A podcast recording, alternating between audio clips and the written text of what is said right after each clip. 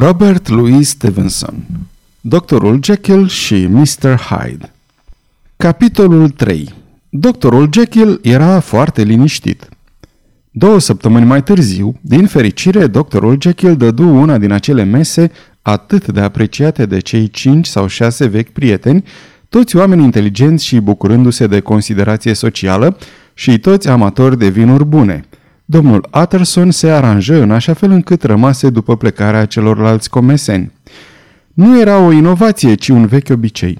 Căci dacă Utterson era iubit de cineva, apoi era iubit cu adevărat. Gazdelor le plăcea să rețină pe acest om uscat atunci când grupul vesel și însuflețit al comesenilor se pregătea de plecare.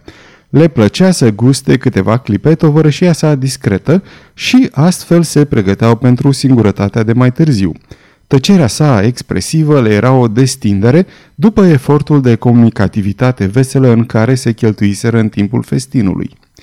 Doctorul Jekyll nu făcea excepție de la această regulă și acum el era așezat lângă Utterson la gura căminului. Doctorul era un om voinic, bine făcut, cu o figură grațioasă a cărei fizionomie era un pic șireată, dar care dădea totuși o impresie de bunătate și de distinție sufletească. Era ușor de văzut, după privirile sale, că avea pentru Watterson o afecțiune profundă și sinceră. Aș vrea să-ți vorbesc, Jekyll, începu notarul. Îți mai aduce aminte de faimosul dumitale testament? Un observator atent ar fi putut să ghicească că acest subiect nu era deloc pe gustul doctorului, dar acesta luă întrebarea și o trată ca pe o glumă. Dragul meu, Utterson, spuse el, ai avut un mare noroc cu un client ca mine. N-am văzut niciodată un om atât de nefericit ca dumneata când vorbești despre acest testament, exceptând pe încăpățânatul de Lenion când vorbește despre ceea ce numește el ereziile mele științifice. Oh, știu că e un băiat bun, nu-i nevoie să ridici din sprâncene, un băiat excelent și am avut întotdeauna intenția de a-l continua să-l văd, dar asta nu îl împiedică să fie un pedant încăpățânat, un pedant pozeor și ignorant. Nimeni nu m-a contrazis atât de mult ca Lenion.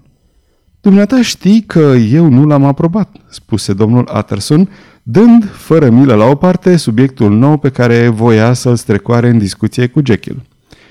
Testamentul meu? Da, într-adevăr, știu acest lucru, spuse doctorul puțin enervat. Mi-ai spus-o. Ei bine, îți voi repeta același lucru, continuă notarul. Am aflat câte ceva cu privire la tânărul Hyde. Doctorul Jekyll păli, buzele sale se decolorară și expresia sa deveni întunecată.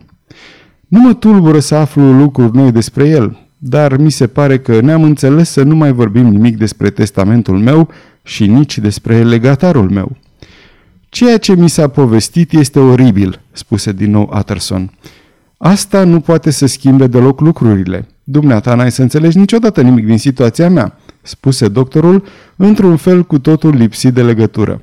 Sunt într-o situație penibilă, Atterson, foarte ciudată. Într-adevăr, grozav de stranie. Este una din acele afaceri care nu se poate aranja cu vorbe. Jekyll, spuse Atterson, dumneata mă cunoști. Știi că poți avea încredere în mine. Descarcă-ți conștiința și mărturisește-mi totul. Nu mă îndoiesc că te voi putea scoate din încurcătură.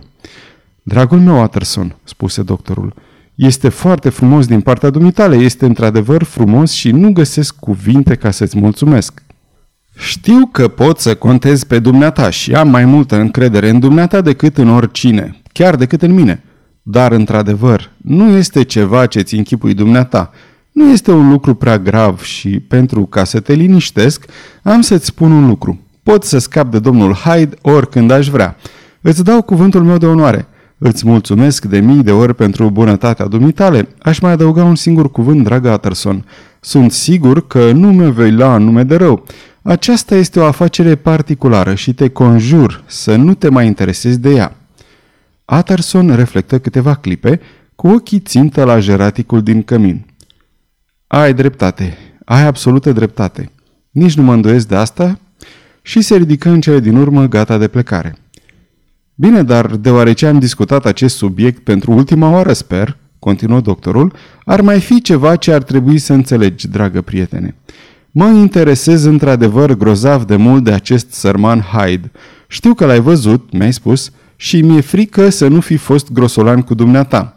Dar eu port sincer un mare, un foarte mare interes acestui tânăr și, dacă mi s-ar întâmpla să dispar Utterson, ai vrea dumneata să-mi promiți că ai să ai bunăvoință pentru el și ai să-l ajuți să-și pună în valoare drepturile sale la succesiune?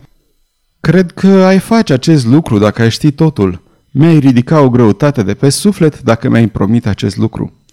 N-aș putea să-ți promit că îl voi iubi vreodată, spuse notarul. Nu-ți cer acest lucru, spuse Jekyll cu un ton rugător, punând mâna pe brațul prietenului său. Nu-ți cer decât ceea ce este drept. Îți cer să-l ajuți din dragoste pentru mine atunci când eu nu voi mai fi. Utterson nu putu să-și rețină un oftat. Ei bine, spuse el, ți-o promit. Sfârșitul capitolului 3